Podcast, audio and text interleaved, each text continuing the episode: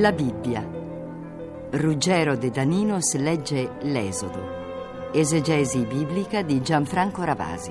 A cura di Corrado Caselli e Guido Gola.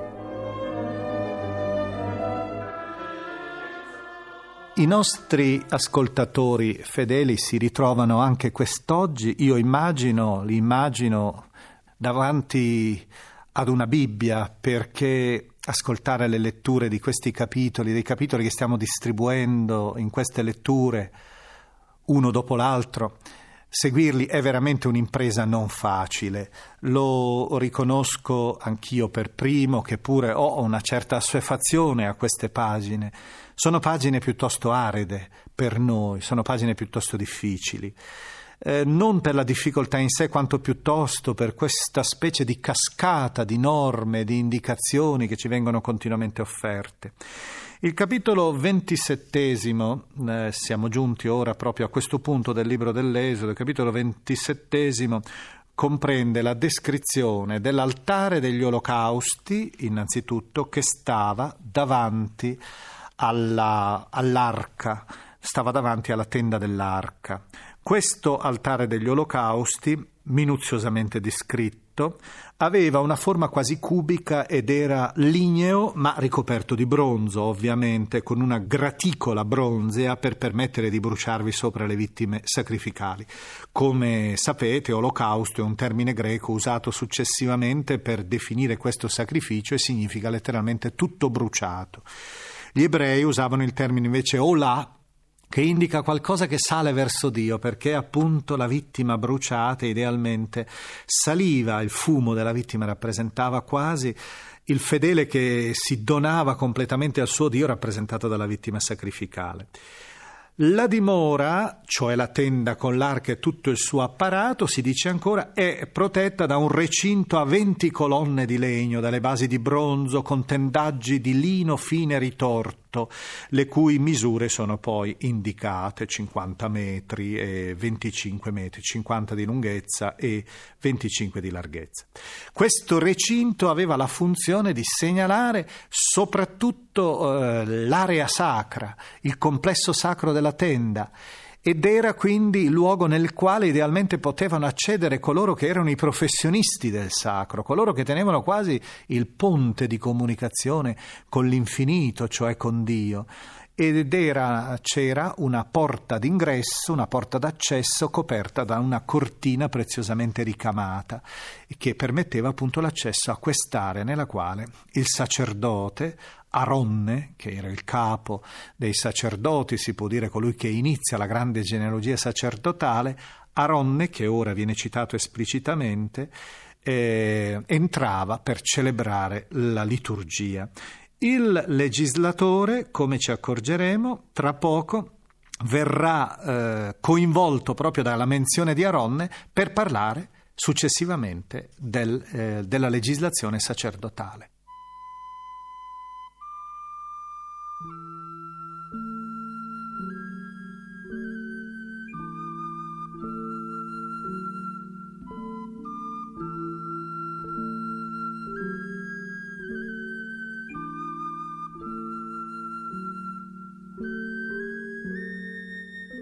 Farai l'altare in legno d'acacia, lungo cinque cubiti e largo cinque.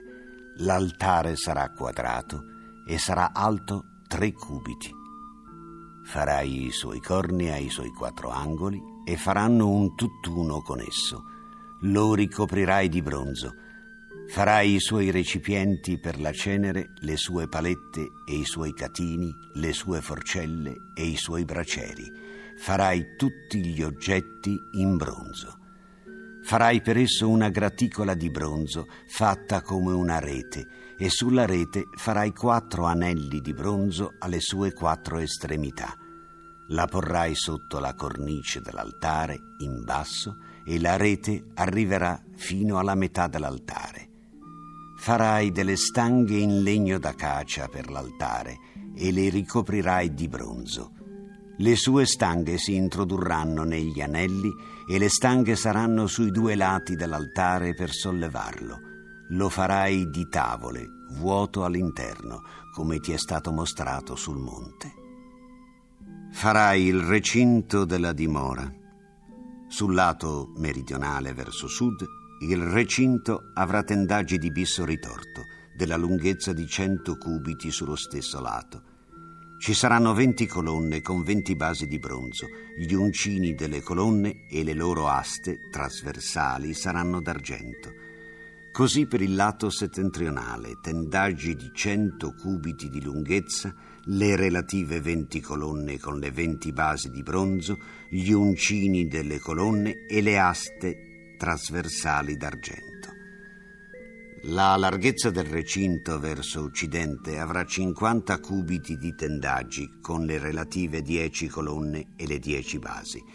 La larghezza del recinto verso est a oriente sarà di 50 cubiti, 15 cubiti di tendaggi con le relative 3 colonne e le 3 basi alla prima ala.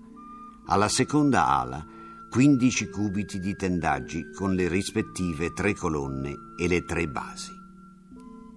La porta del recinto avrà una cortina di 20 cubiti, lavoro di ricamatore, di porpora viola, porpora rossa, scarlatto e bisso ritorto, con le rispettive quattro colonne e le quattro basi. Tutte le colonne intorno al recinto avranno aste trasversali d'argento. I loro uncini saranno d'argento e le loro basi di bronzo. La lunghezza del recinto sarà di 100 cubiti, la larghezza di 50, l'altezza di 5 cubiti, di bisso ritorto con le basi di bronzo.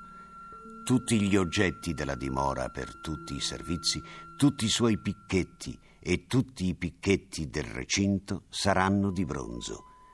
Tu ordinerai ai figli di Israele che si procurino dell'olio puro di olive schiacciate per il candelabro per tenere accesa la lampada in continuazione. Aronne e i suoi figli la prepareranno nella tenda del convegno al di fuori del velo che sta davanti alla testimonianza, perché sia davanti al Signore da sera a mattina, rito perenne per i figli di Israele, di generazione in generazione.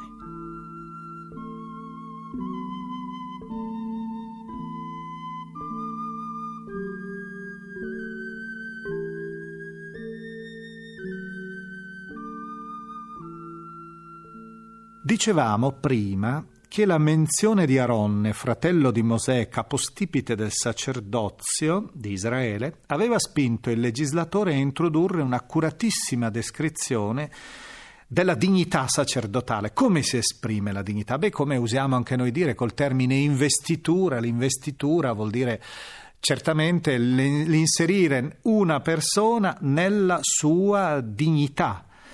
E il termine però investitura comprende in sé un altro vocabolo, il vocabolo veste.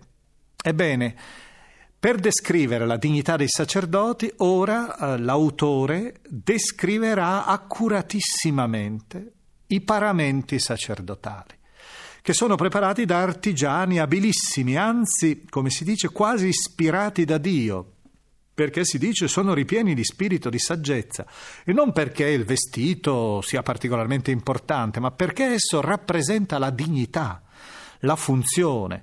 C'è stato uno studioso francese che ha scritto apposta un libro intero intitolato La symbolique du vêtement, è la simbolica del vestito, nell'interno della Bibbia, proprio per descriverne tutte le funzioni, le allusioni. Ebbene, uno dei vestiti, delle componenti dei paramenti più significativi che noi sentiremo descrivere è l'efod.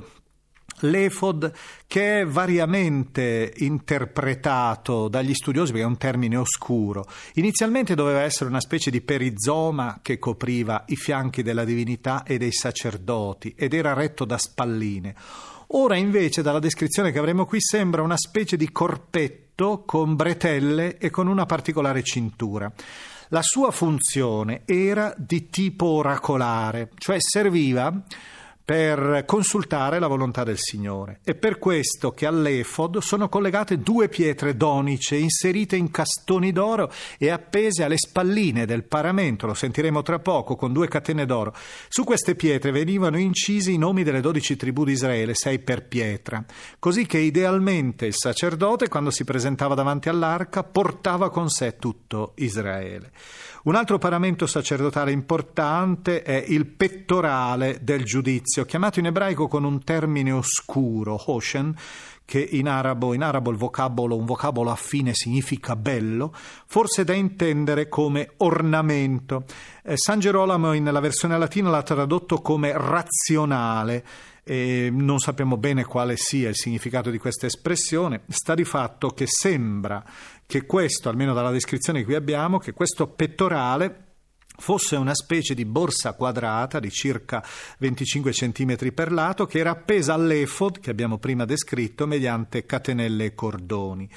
Il pettorale era coperto da quattro file di tre pietre preziose che sono, sentirete, minuziosamente elencate. Sono la cornalina, il topazio, lo smeraldo, il turchese, lo zaffiro, il diamante il giacinto, l'agata, l'ametista e da ultimo il crisolito, l'onice e il diasporo. Ma lasciamoci per ora un po' catturare da questa descrizione minuziosa delle vesti del sacerdote.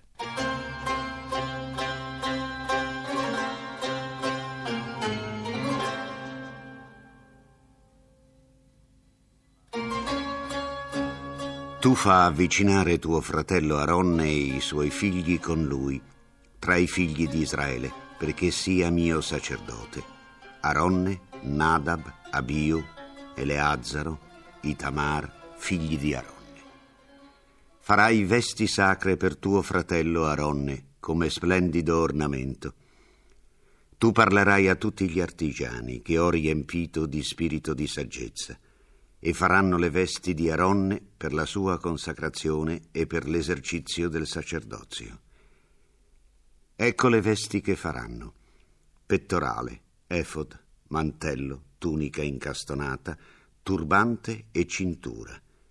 Faranno vesti sacre per tuo fratello Aronne e per i suoi figli, perché sia mio sacerdote.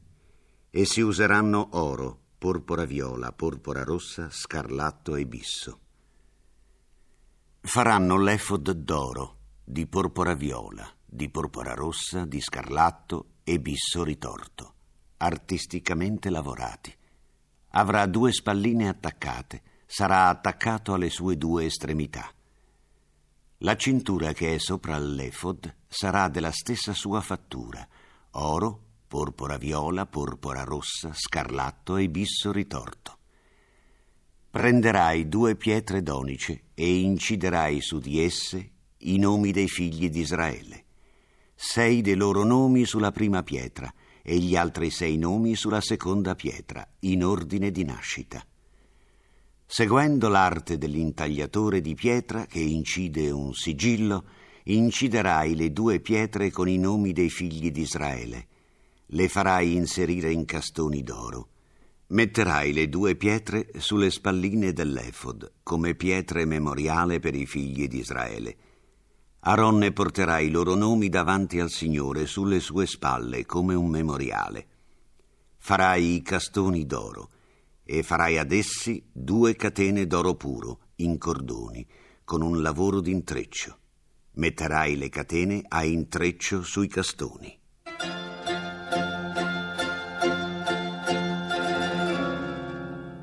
Farai il pettorale del giudizio artisticamente lavorato lo farai come il lavoro dell'efod.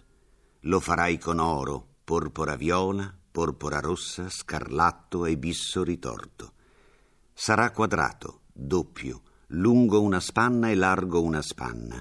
Lo coprirai di pietre in quattro file. Prima fila, cornalina, topazio, smeraldo. Seconda fila, turchese, zaffiro, diamante. Terza fila, giacinto, agata, ametista. Quarta fila, crisolito, onice, diaspro. Saranno inserite mediante castoni d'oro. Le pietre corrisponderanno ai nomi dei figli di Israele. Dodici secondo i loro nomi, saranno incise come sigilli, ciascuna con il nome corrispondente secondo le dodici tribù. Farai sul pettorale catene a cordone, lavoro d'intreccio d'oro puro. Farai sul pettorale due anelli d'oro e metterai i due anelli sulle due estremità del pettorale. Metterai le due catene d'oro sui due anelli alle estremità del pettorale. Le due estremità delle due catene le porrai sui due castoni e le metterai sulle spalline dell'efod nella parte anteriore. Farai due anelli d'oro e li metterai sulle due estremità del pettorale, sull'orlo che è sull'altra parte dell'efod, all'interno. Farai due anelli d'oro e li porrai sulle due spalline dell'efod, in basso, sul lato anteriore, vicino al suo attacco, al di sopra della cintura dell'efod.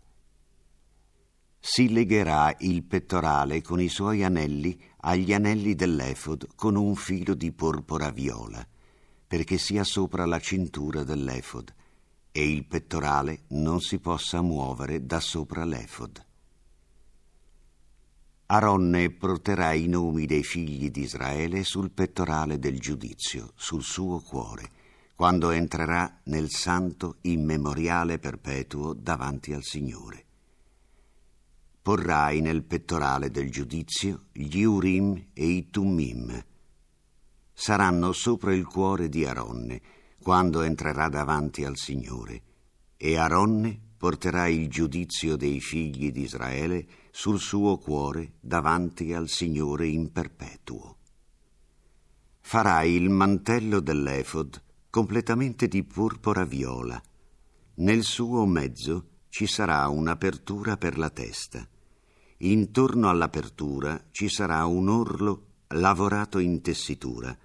Sarà come l'apertura di una corazza che non si lacera Farai sul suo lembo melagrane di porpora viola, porpora rossa e scarlatto intorno al suo lembo, e in mezzo ad esso, all'intorno, campanelli d'oro. Un campanello d'oro e una melagrana, un campanello d'oro e una melagrana intorno al lembo del mantello. Aronne lo userà nell'officiare e il suo rumore si sentirà quando entrerà nel santo davanti al Signore e quando ne uscirà. Così non morirà. Farai una lamina d'oro puro e vi inciderai come su un sigillo, consacrato al Signore. L'attaccherai con un cordone di porpora viola al turbante sulla parte anteriore.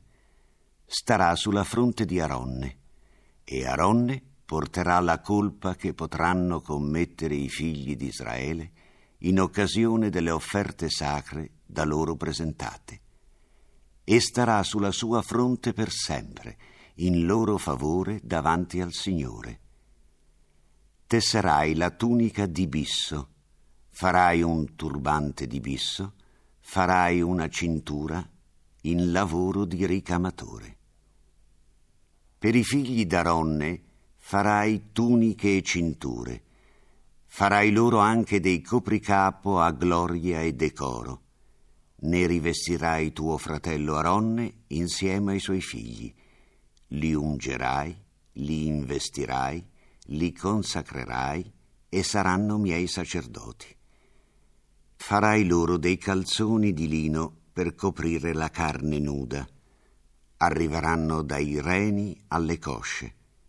Aronne e i suoi figli li indosseranno quando entreranno nella tenda del convegno e quando si avvicineranno all'altare per officiare nel santo. Così non porteranno colpa e non moriranno. È una prescrizione perenne per lui e per i suoi discendenti.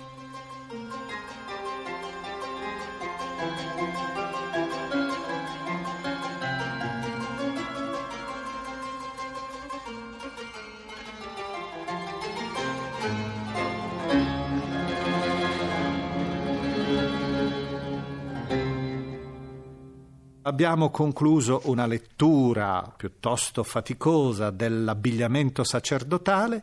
Fermiamoci qui, la prossima volta cercheremo di continuare la lettura della descrizione del ritratto del sacerdote durante il culto così come presentato dal libro dell'Esodo.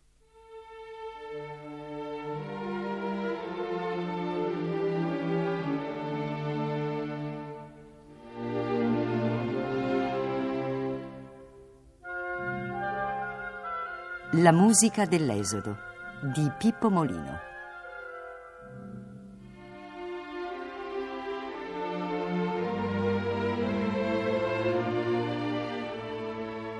Arnold Schoenberg, viennese, 1874-1951, ebreo convertitosi da giovane al cristianesimo ma poi ritornato alla religione dei suoi padri.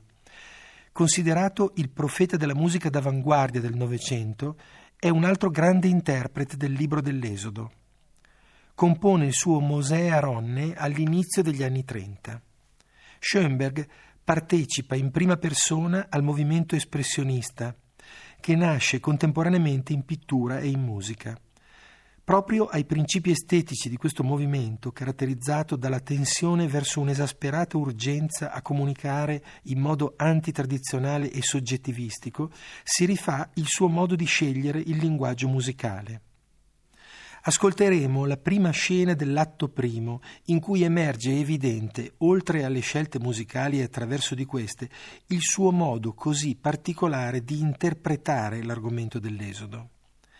Il personaggio di Mosè, trovatosi di fronte alla chiamata di Dio attraverso il roveto ardente, è realizzato in musica con una voce maschile che, anziché cantare nel modo tradizionale, si esprime in quella sorta di recitativo chiamato Sprechgesang.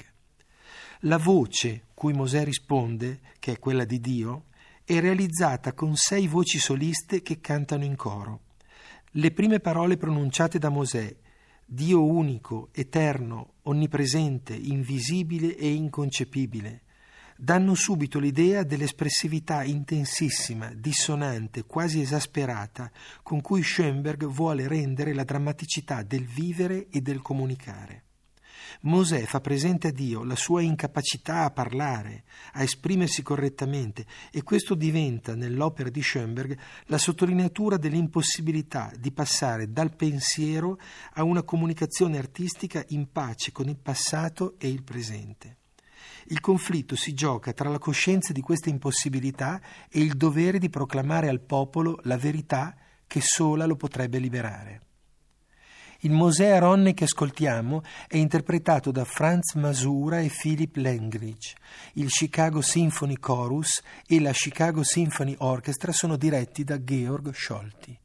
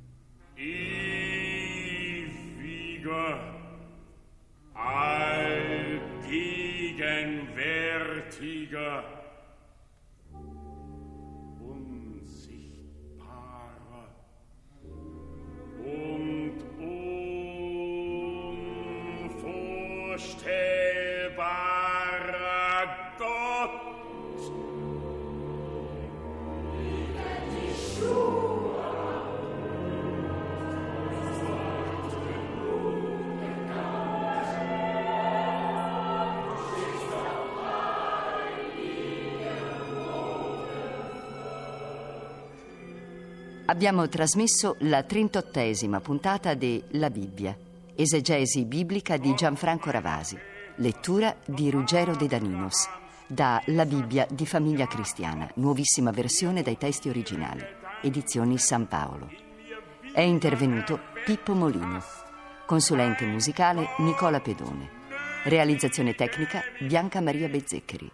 Coordinamento Carla Maria Mastrangelo.